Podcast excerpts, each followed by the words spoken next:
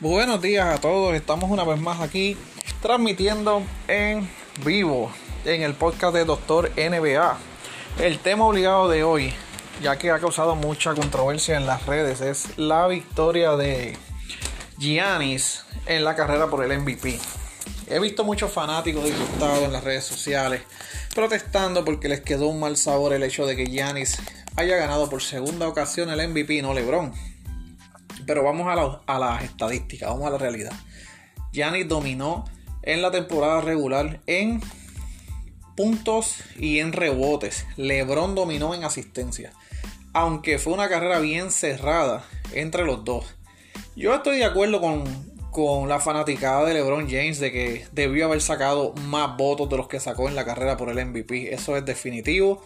Está en su temporada número 17 y todavía sigue dando unos números impresionantes. estamos de acuerdo con eso. Pero la votación por el MVP se da para el más valioso de la temporada. Aunque Giannis haya tenido una desastrosa eh, participación en los playoffs y haya salido en primera ronda eliminado por el Miami Heat.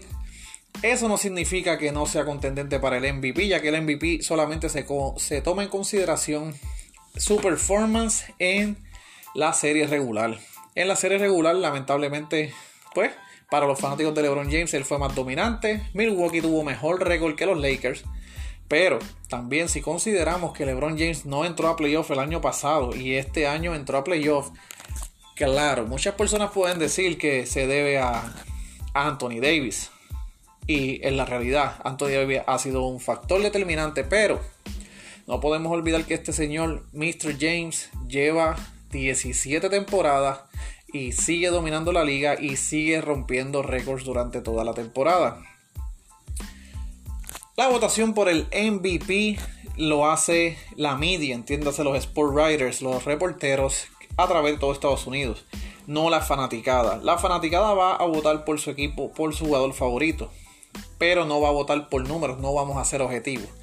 So, aunque a muchos le queda un mal sabor en la boca, lamentablemente Giannis fue el que más puntos, más rebotes ah, logró en comparación con LeBron James y su equipo tuvo mejor desempeño. So, yo sí estoy de acuerdo en que LeBron James debió haber sacado más puntos o más votos eh, en la carrera por el MVP, pero lamentablemente le corresponde a Giannis si nos vamos por las estadísticas. Así que muchas gracias por escuchar este corto podcast. Simplemente tendría que aclarar esos puntos porque hay mucha controversia.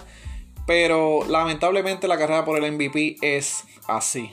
No todo el mundo va a estar este, conforme. Esperen el próximo capítulo que vendremos reaccionando con el primer juego de los Lakers y Denver, donde los Lakers dominaron el juego de principio a fin.